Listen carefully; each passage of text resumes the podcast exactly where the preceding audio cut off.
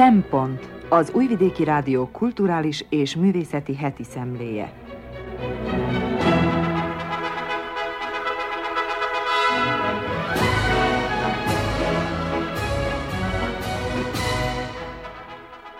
Jó napot kívánok! Köszöntöm az Újvidéki Rádió hallgatóit. A mikrofonnál Krnács Erika, a Szempont mai szerkesztője.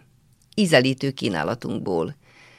Sándor Zoltán Danica Vukicevics Belső tenger című nindíjas regényét veszi górcső alá. Jódar Rózsa Szemerédi Fanni Otthontalanok című ifjúsági regényét méltatja. Majd zenei percek következnek. Nehéz bejelentést tett rajongóinak a nemrég Grammy-díjjal jutalmazott Ozzy Osbourne. A sötétség hercegeként elhíresült zenész munkásságáról, valamint jelenlegi állapotáról Piros Bálint mesél. Gobbi Fehér Gyula heti jegyzetében elmondja, hogy az operettekre még mindig sokan kíváncsiak. A Kassai Tália Színházban operettet rendez László Sándor. Tartsanak velünk!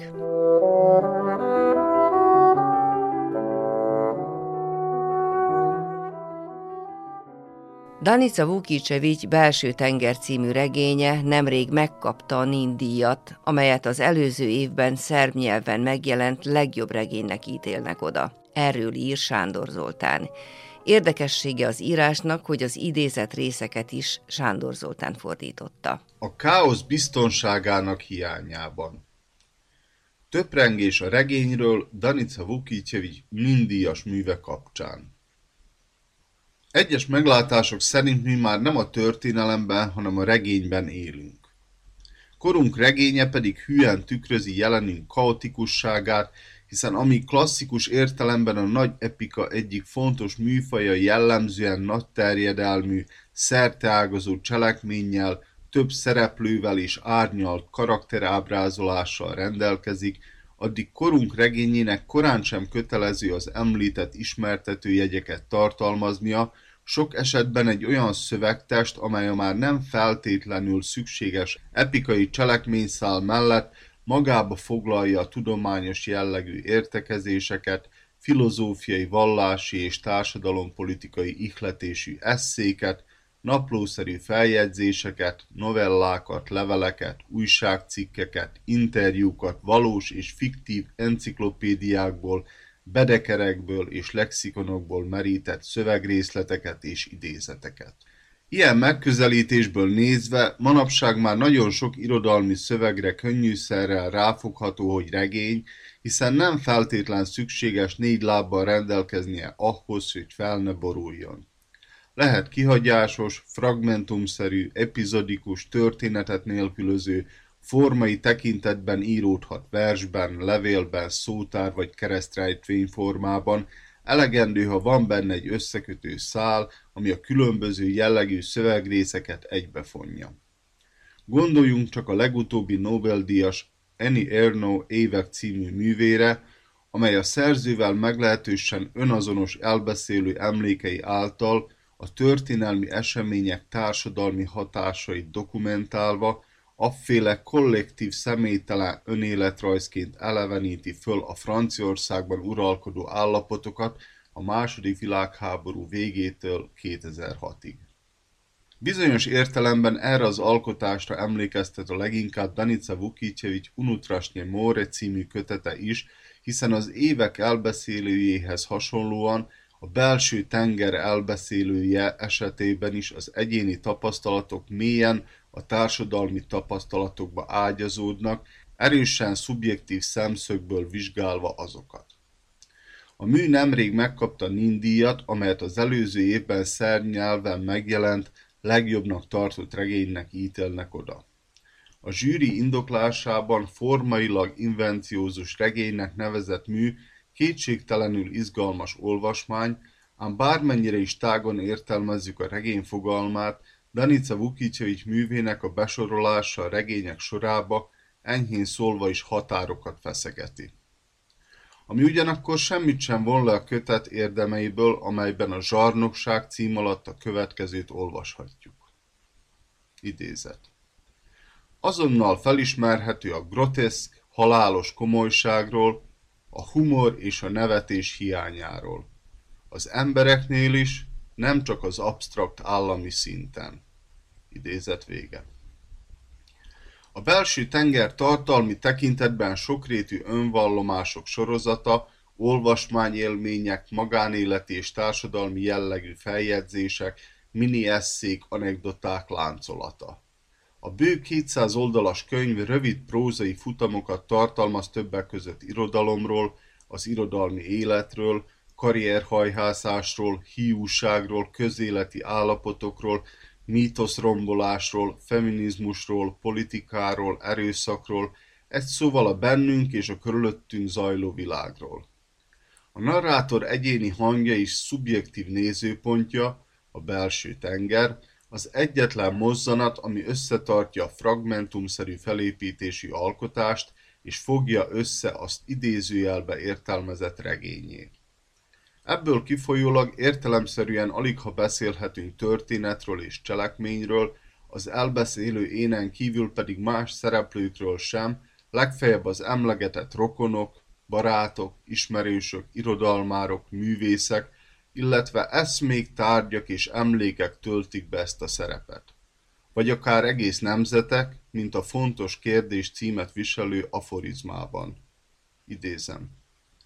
Azok a nemzetek, amelyek szeretik költéket és tudósaikat, jobbak azoknál a nemzeteknél, amelyek kínozzák költéket és tudósaikat. Idézet vége.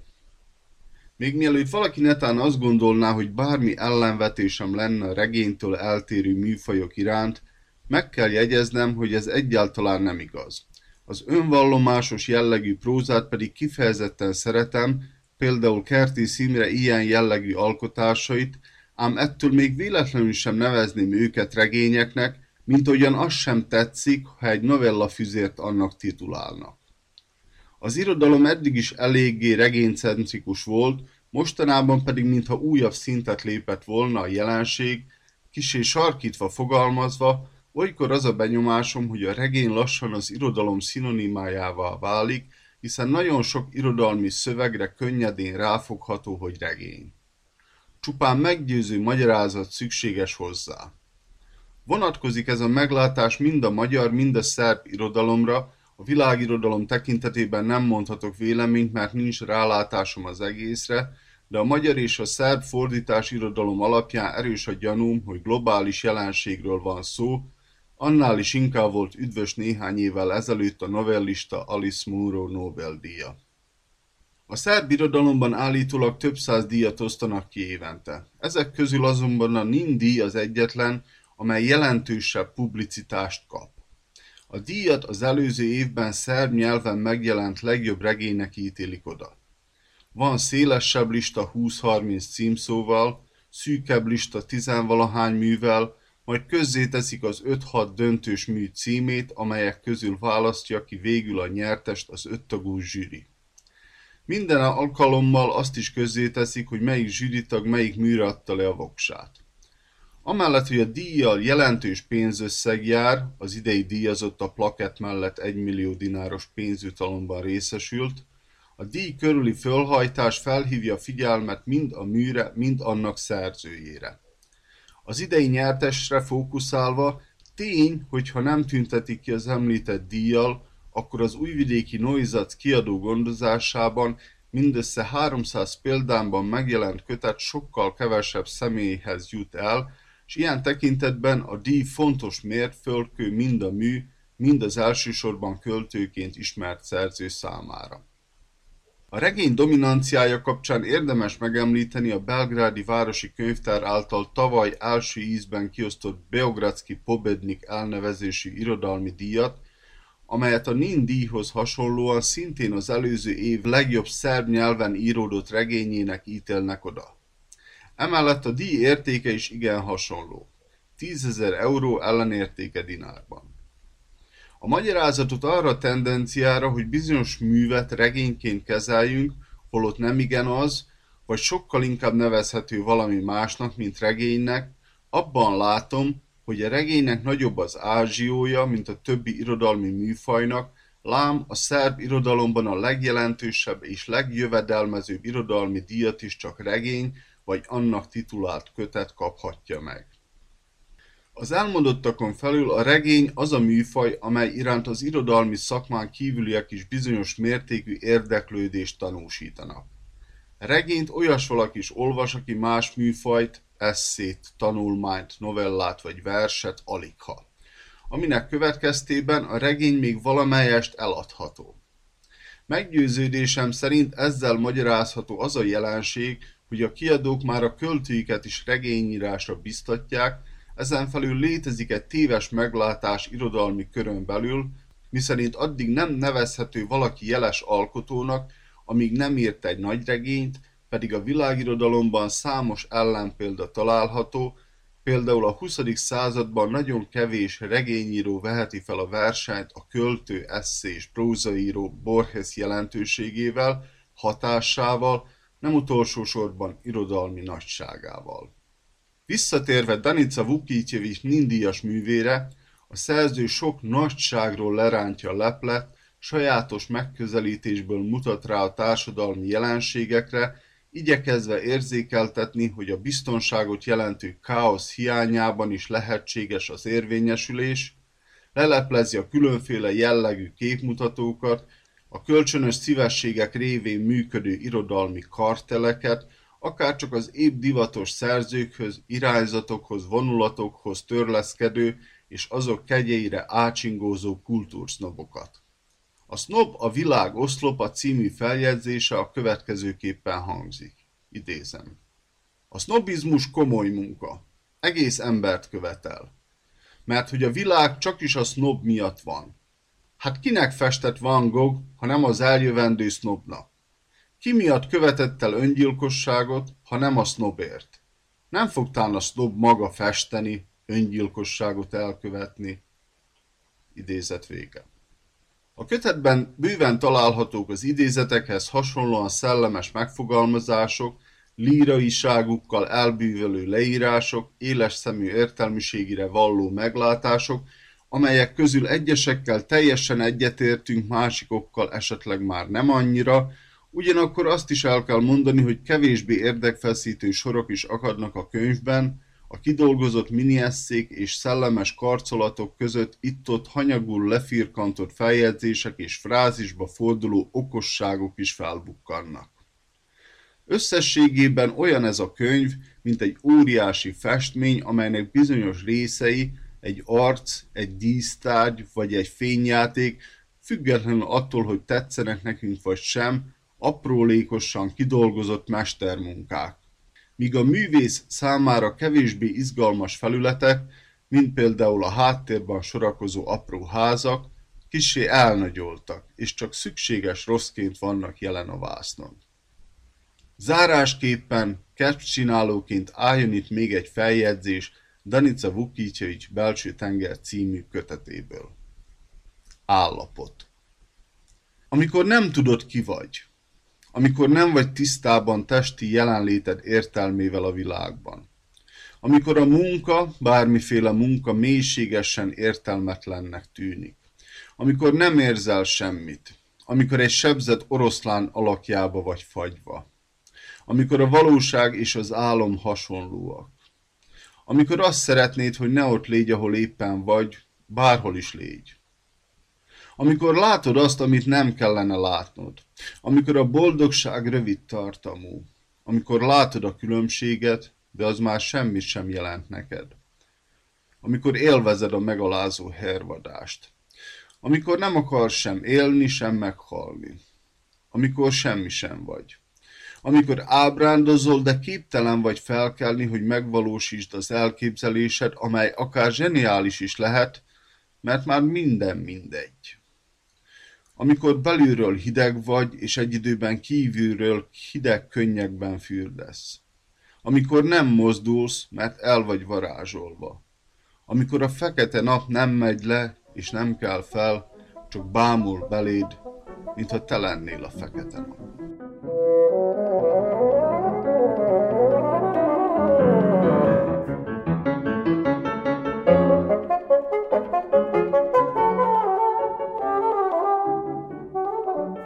Az imént Sándor Zoltán értekezését hallottuk.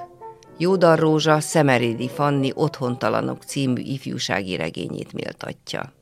Szemerédi Fannival először csókán találkoztam. 2016 májusában a 16. Vajdasági Suli Színház Fesztivál gála műsorán.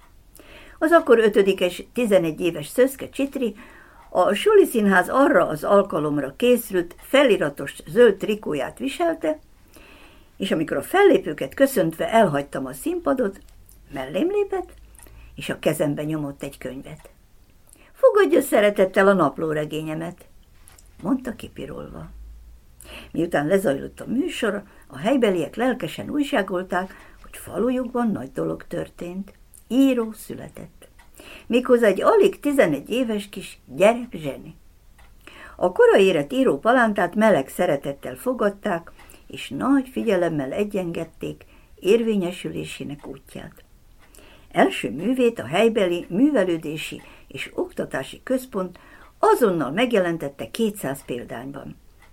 A könyvtárban könyvbemutatót rendeztek a számára, sőt Zentán és Adán is szerveztek neki hasonlót. A Csókai Iskola könyvtár Nem hiszem el című napló regényét azonnal besorolta a könyv állományába, iskolájának hatodikosai számára pedig házi olvasmányul ajánlották. Otthon kíváncsian vettem kezembe a rózsaszínű könyvecskét, hiszen jól emlékeztem rá, hogy a horvát Szanya Zemljár, aki szintén 11 éves korában, 1957-ben rokonaival a Német Szövetségi Köztársaságban egy nevetségesen csepp, szűk és kényelmetlen belterű autóval megtett nyaralásának élményeiről Luke Ceste i Vodoskoci címmel írt regényt, amely a Lékosz kiadásában 1959-ben jelent meg, óriási ovációtól övezve, s világá kürtölve, miszerint gyermek írózseni született. Mások ugyanakkor megkérdőjelezték, hogy vajon egy ilyen korú gyereklány képes-e segítség nélkül egy ilyen őszinte, olvasmányos és bíráló hangú naplóregény megírására. A regényt minden esetre több nyelvre is lefordították, magyarul Parkok, utak, szökőkutak címmel, 1962-ben jelent meg a Fórum kiadásában. Az elismerő hangú otthoni fogadtatásra jellemző, hogy nem más, mint Majtényi Mihály fordította magyarra, és Sáfrány Imre illusztrálta. Érdeklődéssel olvastam el Fanni napló regényét. Egy vajdasági magyar szányazemjár címmel az Újvidéki Rádió Szempont című művelődési műsorának írtam is róla a könyvismertetőt, amely 2016. június 21-én hangzott el. Ismertetőmet így fejeztem be. Szóval megszületett ez az olvasmányos, jól felépített, s a mai városi tizenévesek életét híven belülről, sőt humort sem nélkülözőn ábrázoló, jó, éles szemű megfigyelésre és szárnyaló fantáziára valló, olykor azért persze túlzásokba eső, s a kezdők buktatóit, nyelvi nagyvonalúságát. Sem nélkülöző könyvecske. Egy 11 éves gyereklánynak mindenképpen nagy elismerés, csillagos ötös jár érte. És felmerül a kérdés. Egy ilyen eredeti hangvételű, határozott tehetséget megcsillagtató alkotás után lesz-e? S ha igen, milyen lesz a folytatás? Vajon Szemerédi Fanniban egy új, vajdasági magyar szányazémjárt üdvözölhetünk? Idézet vége. Szerencsére Fanni nem maradt meg egy könyvesnek. Szorgalmasan olvasott és írt a későbbiekben is. Középiskolás korában már lapokban is publikált, és a közelmúltban a Zetna internetes folyóiratban is olvastam tőle novellát, az előretolt helyőrségben pedig többet is. És örömteljes hír, 2022-ben a Fórum könyvkiadó gondozásában Becskei Anikó illusztrációival megjelent második könyve – az Otthontalanok című ifjúsági regény.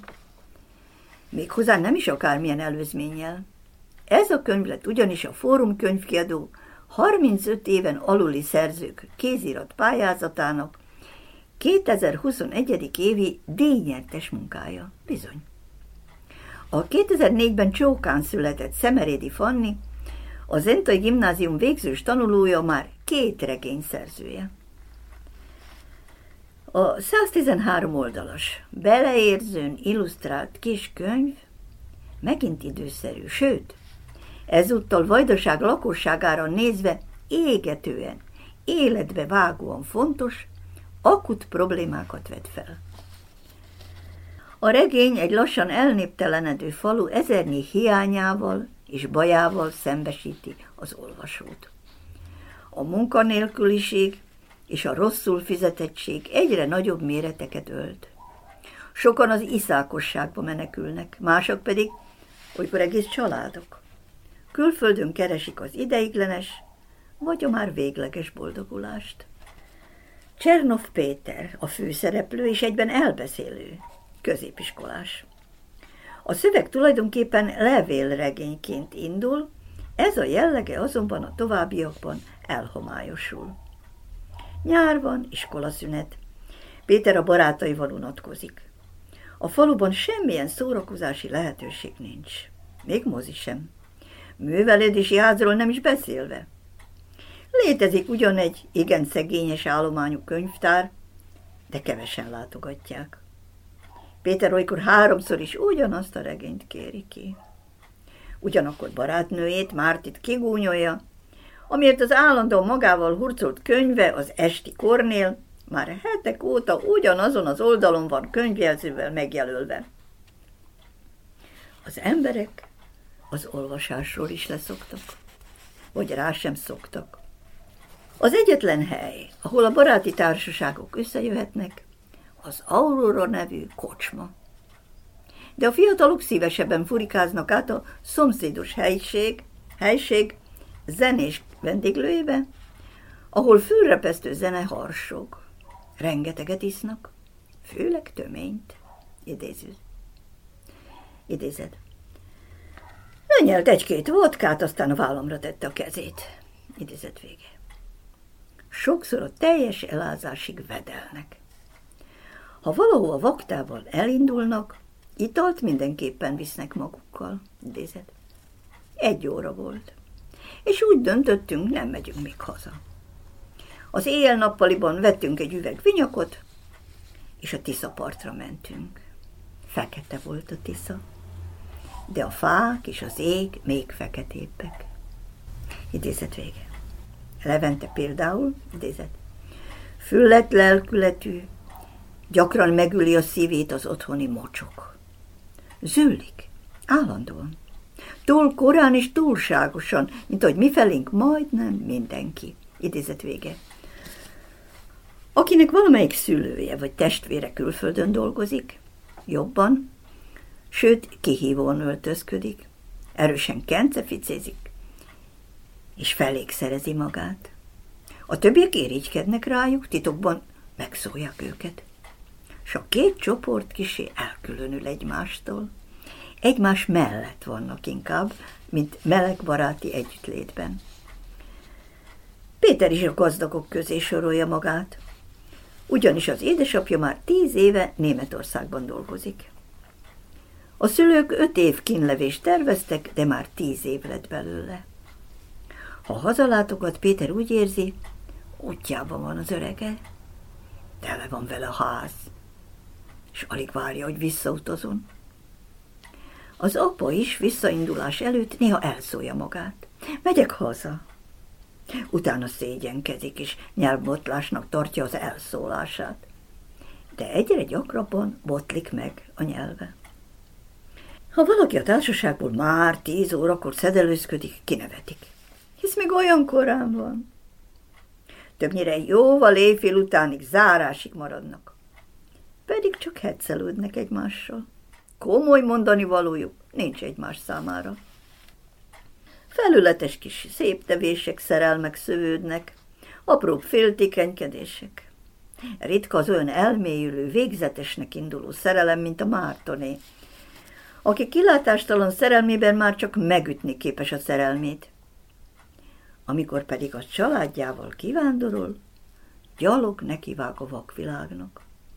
Céltalanul, reménytelenül, utána. Aztán útlevél és pénz hiányában Horgosnál megreked.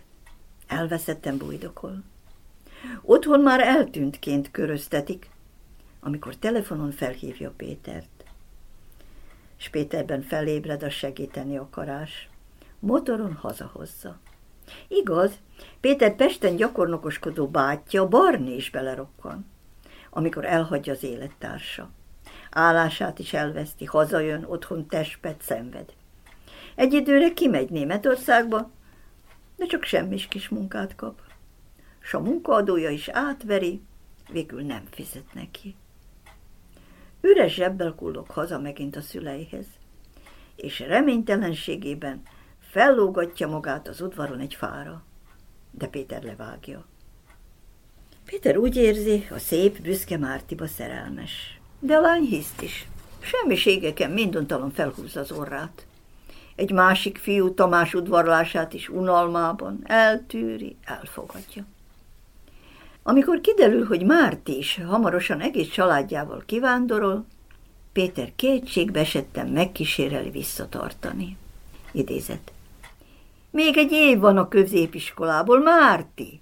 Mutattam az ujjammal az orra előtt. Egy! Idézet vége. Hisz évet veszít majd. Németben nem tanulhat azonnal tovább, nem beszéli a nyelvet. Általában szinte egyikük sem beszél idegen nyelveket, még a szerbet sem. Amikor egy éjszaka taxival szeretnének hazajönni a szomszéd helység szórakozó helyéről, Péternek is minden szerb tudását össze kell szednie, hogy megértesse magát a sofőrrel. Pedig halálra unják magukat, lenne idejük nyelveket tanulni. Csak testpednek, lógnak bele a nagyvilágba. Péter is felhagy a zongorázással, s alig költöznek ki Márték, már a lány barátnőjével, a dundi csacska kis Bernivel vigasztalódik. Egy füllet üresnek érzett napon, a függőágyban összebújva, csak úgy, szinte véletlenül, magáévá is teszi. Nem is tulajdonít a dolognak nagy jelentőséget, idézett. Még mindig feküdtem, néztem Bernit, ilyen mozdulatlan. Csak a melkasa hullámzik, hogy veszi a levegőt. Aztán egyszer csak felálltam, visszavettem a rövid ujjumat, ami egy kicsit feszült rajtam itt-ott. Ennyi? kérdezte. Mit ennyi? Mire gondolsz? A szája sírósan megremegett. Értetlenül néztem rá. Idézet vége. Egysíkú, üres, érzelemmentes, máról holnapra élő világ ez. Aztán Pétert is magára hagyják. A nővére Magyarországon próbál boldogulni, a bátyja Szerbiában talál magának újságírói munkát, az édesanyja pedig kiköltözik a férjéhez Németországba. Hívja őt is a fiát. Éljen velük ott kint. Megint együtt lennének. Ötükből legalább ők hárman. Ő azonban marad. Szívósabbak, mélyebbek lennének az otthon tartó, visszahúzó gyökerei. Hamarosan kezdődik a tanév. De azért szenved a Kongó üres lakásban, s a faluban, ahol sírnak az utcák az ürességtől. S unja, hogy ebédre naponta burekot egyen. Egy magára főzni pedig nincs kedve. Egyszer, amíg otthon lévő nővérének panaszkodik. Elegem van mindenkiből, érted? Mindenki egy idióta. Sóhajtottam szaggatottan. Hanyat feküdtem az ágyon, befögtem. Rossz volt a gyomrom a sok ócska piától. Úgy utálom, szétbírnám verni. Undorító az egész társaság. Alig várják, hogy valakit, hogy valami. Olyan egyedül vagyok. Nem is tudod, milyen rossz nekem. A fecskék jutottak most eszembe, Eszter, mondtam. Sárból építik a fészküket, így van? Csak nézett várt. Nem tud fészket építeni sár nélkül. De ha nincs eső, nincs sár sem. Már pedig nincs eső, nincs eső, nincs sár. Ezért fecske sincs. Idézet vége. Az otthontalanok egy rekkendő forróságú nyár időtartamába ágyazott, pusztuló falu, illetve elsősorban ifjúsági kortárs történet. Szándékosan nyitott, befejezetlen végkel. Szemerédi Fanninak jó szeme van. Világosan észleli a társadalmi és az egyéni problémákat és visszásságokat. Egyszerre kritikusan és megértően viszonyul a közösséghez, amelyben él. Elsősorban kortársai, a kallódó fiatalok zsákutcába futónak észlelt életét veszi górcső alá, mellettük azonban nagy vonalakban, vázlatosan, a szülők, rokonok és a falubeliek megrakadni látszó élete is kirajzolódik. Sőt, a külföldről hazalátogató rokonok is futólag részlegesen megemlítődik, akikről az elbeszélő epésen megjegyzi, miszerint ritkán jöttek, de amikor jöttek, mindig nagyon kellett örülni nekik. Intézet vége. S akik közül az unokanövére vele a külföldön is boldogtalan. Idézet. Ő maga tele volt lemondással. Azt mondta, még mindig nem beszéli úgy a nyelvet, ahogy kell. És hogy valószínűleg nem fog tudni tovább tanulni. Idézet vége. A falu lakóinak többségéről pedig így val. A nap perzselte a betont. Üresek voltak az utcák. Csak a kisbolt előtt gugolt az eladónő, és cigarettázott. Várta a sörösöket, akik minden nap egész nap a padon ülve ittak, és a kupakokat a korhat pad előtt a földbe nyomkodták. Már évtizedek óta halmozottak a színes kupakok a földben, mint a mozaik darabkák. Idézet vége. Persze kivételek akadnak. Például Márton és családja, akik szarvasmarhákat nevelnek, és látástól vakulásig, megszakadásig dolgoznak.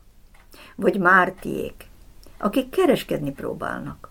Csokocsányi néven édességboltot üzemeltetnek, de a boltjuk tönkre megy, és ők is útra kelnek. Az otthontalanok nyelvezete az elbeszélő Csernov Péterrel egyetemben kicsit szürke, lecsupaszított, szintelen és egyhangú. Amit figyelembe véve az ábrázolt hősök céltalanul tengődő, lődörgő, vegetáló, művelődésre nem vágyódó, italozásba folytott reményvesztett életvitelét akár autentikusnak is érezhetünk. Engem elsősorban a regény tükör volt a ragadott meg. Szemerédi Fanni ezúttal nem egy fantáziadús, de kitalált sikertörténettel szólt az olvasóihoz, hanem egy megélt, mélyen átérzett, súlyos valóságtörténettel.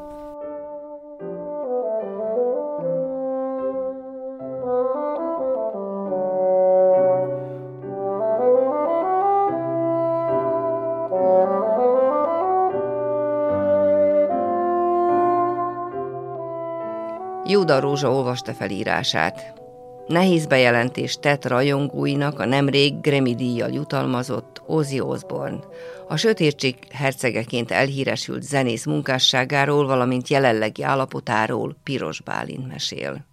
Ozzy Osbourne bejelentette, hogy visszavonul a turnézástól. A híres zenész, avagy a sötétség hercege hosszú ideje küzd különböző egészségügyi problémákkal. Február elején bejelentette, hogy sajnos le kell mondania a turnéját Európában és az Egyesült Királyságban. Sőt, úgy érzi, hogy az egészségi állapota nem teszi lehetővé számára a további turnézást. A 74 éves zenész négy évvel ezelőtt elesett Los Angeles-i otthonában és súlyos sérülés szenvedett a gerincén. Pontosabban ez csak tovább súlyosbította a korábbi 2003-as balesetének tüneteit, ami egy quad motor közben történt. Mindezek mellett 2019-ben átesett egy elég komoly tüdőgyulladáson. 2020-ban bejelentette, hogy Parkinson kórban szenved. 2022-ben átesett a koronavíruson is. Mindezek mind hozzájárultak, hogy a tervezett európai és Egyesült Királyságbeli turnéját többször is elhalasszák, majd végül le is mondják.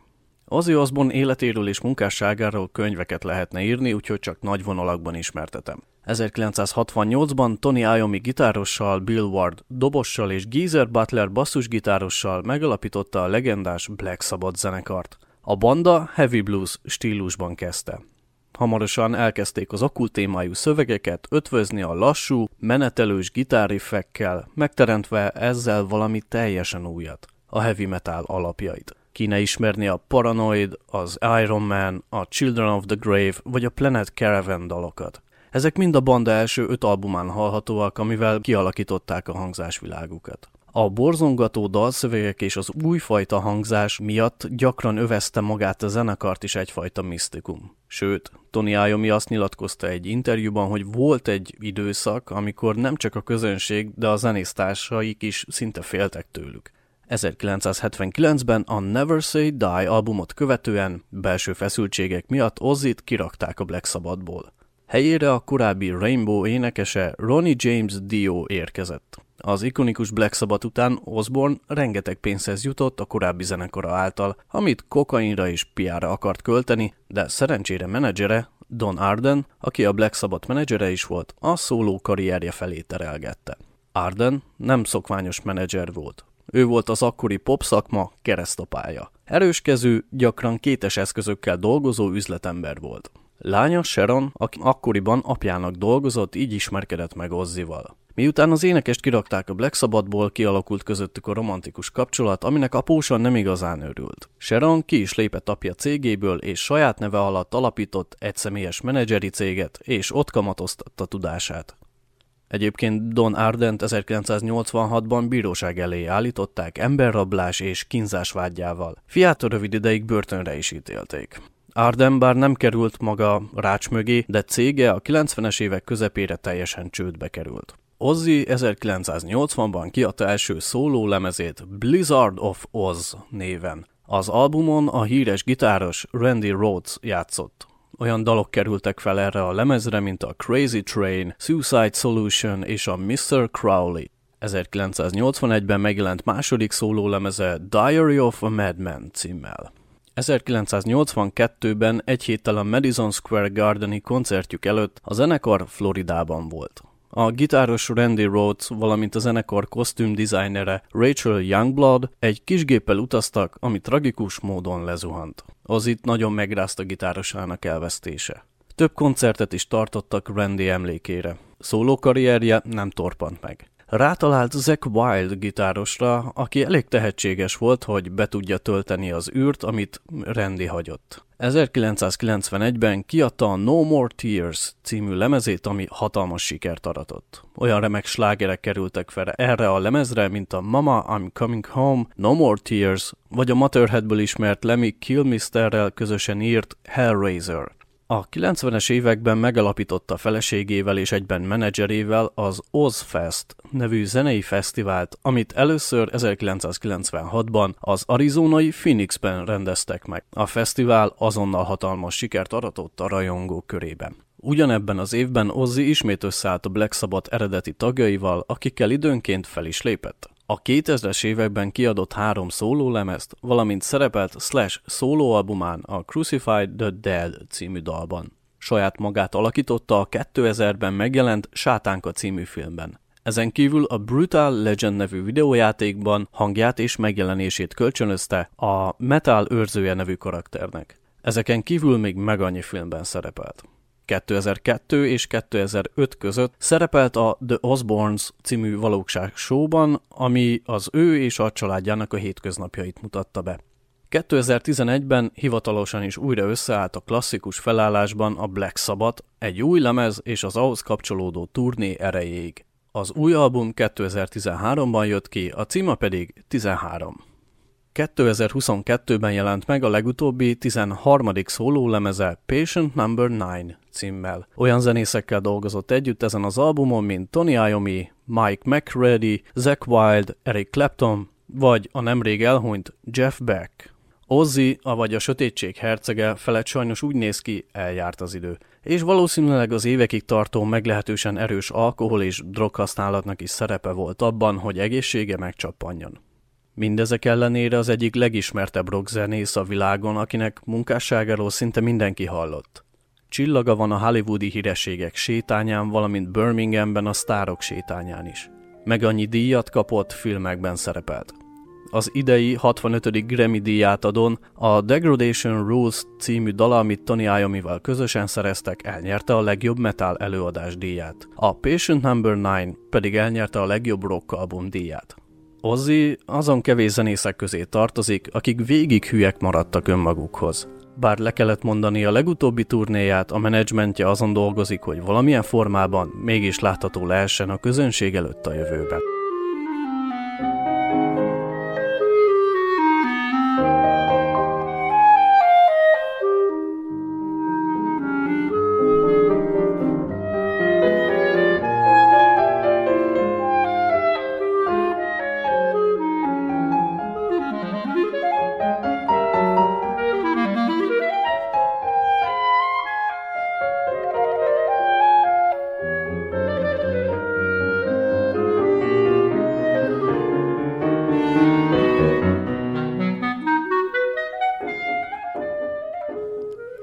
Piros Bálint zenei perceit hallottuk.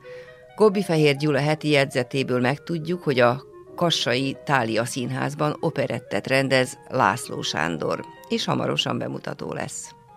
Ábrahám Pál Kassán Az Angyal Álma című operettet, amelyet Ábrahám Pál életútjáról írtam, és amelynek az ősbemutatóját az Újvidéki Színházban 2002. február 9-én nézhettük meg. Most a Kassai Tália Színház játsza majd március 9-én. Itthon is László Sándor rendezte az előadást, Kassán is ő végzi ezt a munkát. Itthon Gyarmati Kata volt akkor a dramaturg, Kassán Brestjánszki Rozi áll a rendező mellett. Elég nagyszámú gárda szükségeltetik egy ilyen darabhoz, és most csak azt mondhatom, hogy akkor a főszerepet Kovács Nemes Andor játszotta, és mellette Jankovics Andrea csillogott hasonló sikerrel. Az operet tulajdonképpen úgy született, hogy Vicsek Károly, az újvidéki együttes akkori igazgatója, minden áron kitartott amellett, hogy alkossuk meg, ne hagyjuk félbe a munkánkat. Vicsek gyerekkori jó barátom, gimnazista korunkban nem csak osztálytársak voltunk, hanem kertszomszédok is, Később pedig együtt dolgoztunk a megszületőben levő újvidéki tévénél. Tulajdonképpen sohasem tudtam megszámolni, hány tévéműsort készítettünk együtt. Sokáig csináltuk, talán marad majd valami nyoma a munkának. Ismertük már egymás gondolatait.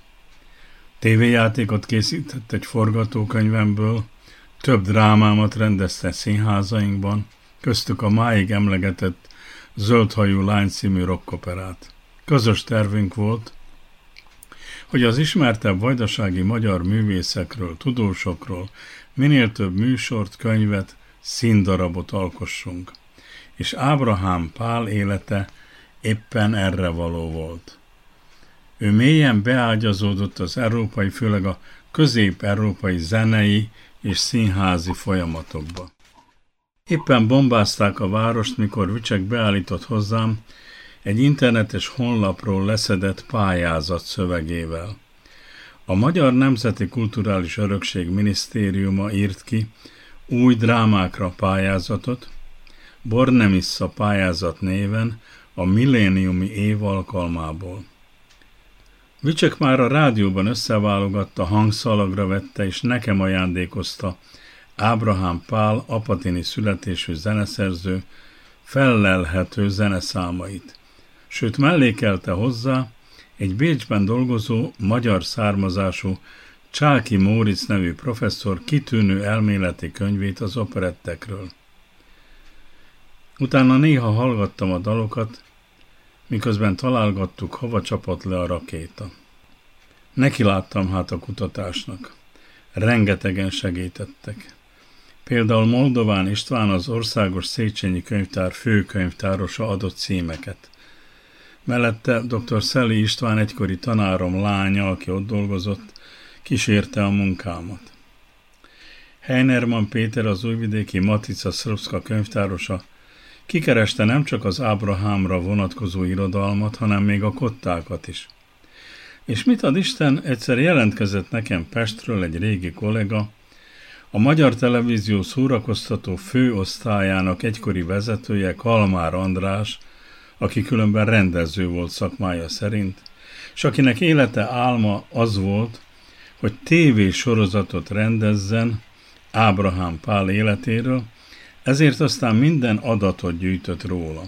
Egész kis könyvet állított össze, majdnem száz oldalast, villámpostával át is küldte az anyagot nekem. Aztán nyár elején megkaptam a kutatásra szánt összeget, ami több volt az évi fizetésemnél. Akkor még két hetet a Színház Történeti Múzeumban töltöttem Budán. Már-már attól tartottam, hogy elárasztanak az adatok, vagyis túl sokat tudok ahhoz, hogy abból színház szülessék. Végül úgy határoztam, hogy egyfajta operett paródiát írok. Beágyazom a kor hangulatába a történetet, és bátran idézek egész jeleneteket a sokszor látott Ábrahám operettekből. Először szóról szóra idéztem jelenetet, aztán lecsupaszítottam az utolsó részben, meg az operett jelenet egy szatirikus, egész groteszk változatát fogalmaztam meg. Aztán a főpróbán beláttam, minden elidegenítő törekvésem hiába való volt, mert az operett győzött. A forma magában hordozza önmaga paródiáját is, ami a színpadra került, akármilyen sallangokat aggattunk rá, az bizony igazi operett volt. A magyar pályázat 108 résztvevője közül ötünknek az előadására adott pénzt a minisztérium. Vagyis a mi színházaink kapták a pénzt. A fehérek csapata 3-2-re győzött, ugyanis mellettem még Fehér Béla magyarországi és egy másik Fehér nevű névrokon, szlovákiai író kapott bizonyos összeget a színházi előadásra. A munkába nem szóltam bele a színházba. László Sándor és Gyarmati Kata, dramaturg, profi módon vette kézbe a szöveget. Bíztam az ízlésükben, és nem is csalódtam. A hatalmas szövegfolyamot, mint egy 120 oldalt bizony meg kellett húzni. És a rendezőnek választani kellett, ad-e szentimentális felhangot Ábrahám élete ábrázolásának, vagy nem. László előző munkái is bizonyították, hogy az ilyen dilemmák esetén sikerrel dönt. Ebben az előadásban a színházban éppen lefolytatott kényszerű fiatalítás hatalmas előnyévé vált a csapatnak. A gyerekek végigbírták szusszal az elég tempósra sikeredett játékot, bizonyítási lehetőségként fogták fel a bemutatót, a próbákon még félénkebben, aztán már sokkal bátrabban, huszárosabban énekelték és táncolták végig a kettő órát. A közönség biztosan a régi nagy operettekre emlékezett, mert őrjöngve tapsolt, sőt néhányan sírtak. A színháziak megértették, hogyha lenne az újvidéki színháznak népes közönsége, amely gazdasági árakat volna képes fizetni a jegyekért, kifizetődő lenne operetteket is játszani. Persze egy kritikus nagy évben sercintve az eseményre nemes egyszerűséggel izének nevezte a bemutatót, fölragyogtatván kényes ízlését. Viszont engem egy őszinte szóval adott dicséret rendített meg legjobban, ma is mosolygok rajta. Az apatini előadás után ugyanis megölelt és megcsókolt Schilling István, az ismert néprajzkutató is azt súgta lelkesen a fülembe. Ilyet ír Gyulán még, többet érez, mint a novellaírás. Ettől egy kicsit kilettem, de aztán a baráti lelkesedés meleg szavainak fogtam föl, amit mondott. Én persze ismét ráfanyalottam a novellaírásra. Hiába, nekem is lehet mániám. A kassaiak most azt írják, hogy nagy igyekezettel készülnek a márciusi bemutatóra. Sok szeretettel várnak, sajnos most éppen nem olyan az állapotom, hogy egy ilyen hosszú utat kitartanék, de azért nagyon remélem, hogy az együttes László Sándor vezénylete alatt sikerre viszi az operettet ismét. Minden esetre őszinte szívvel drukkolok nekik. Újvidéken az bebizonyosodott, hogy az operettekre még mindig sok néző kíváncsi, mint ahogy az is nyilvánvaló volt, hogy a zeneszerző dalai most is szívbe markolóak, és a legtöbb ember, tehát a néző, ma is szívesen dudolja őket. A kassai bemutatóról majd később halljuk meg a vízhangokat, a bemutató után.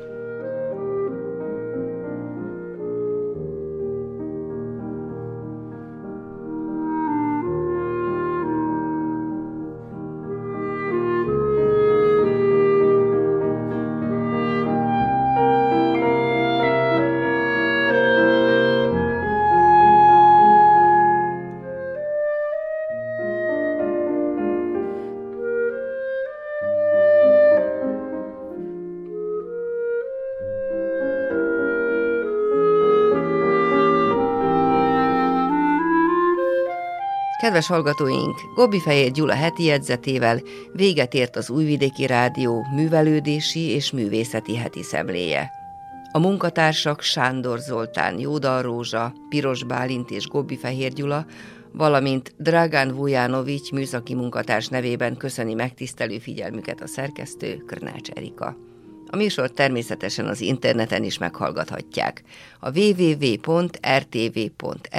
per honlapon. A viszonthallásra!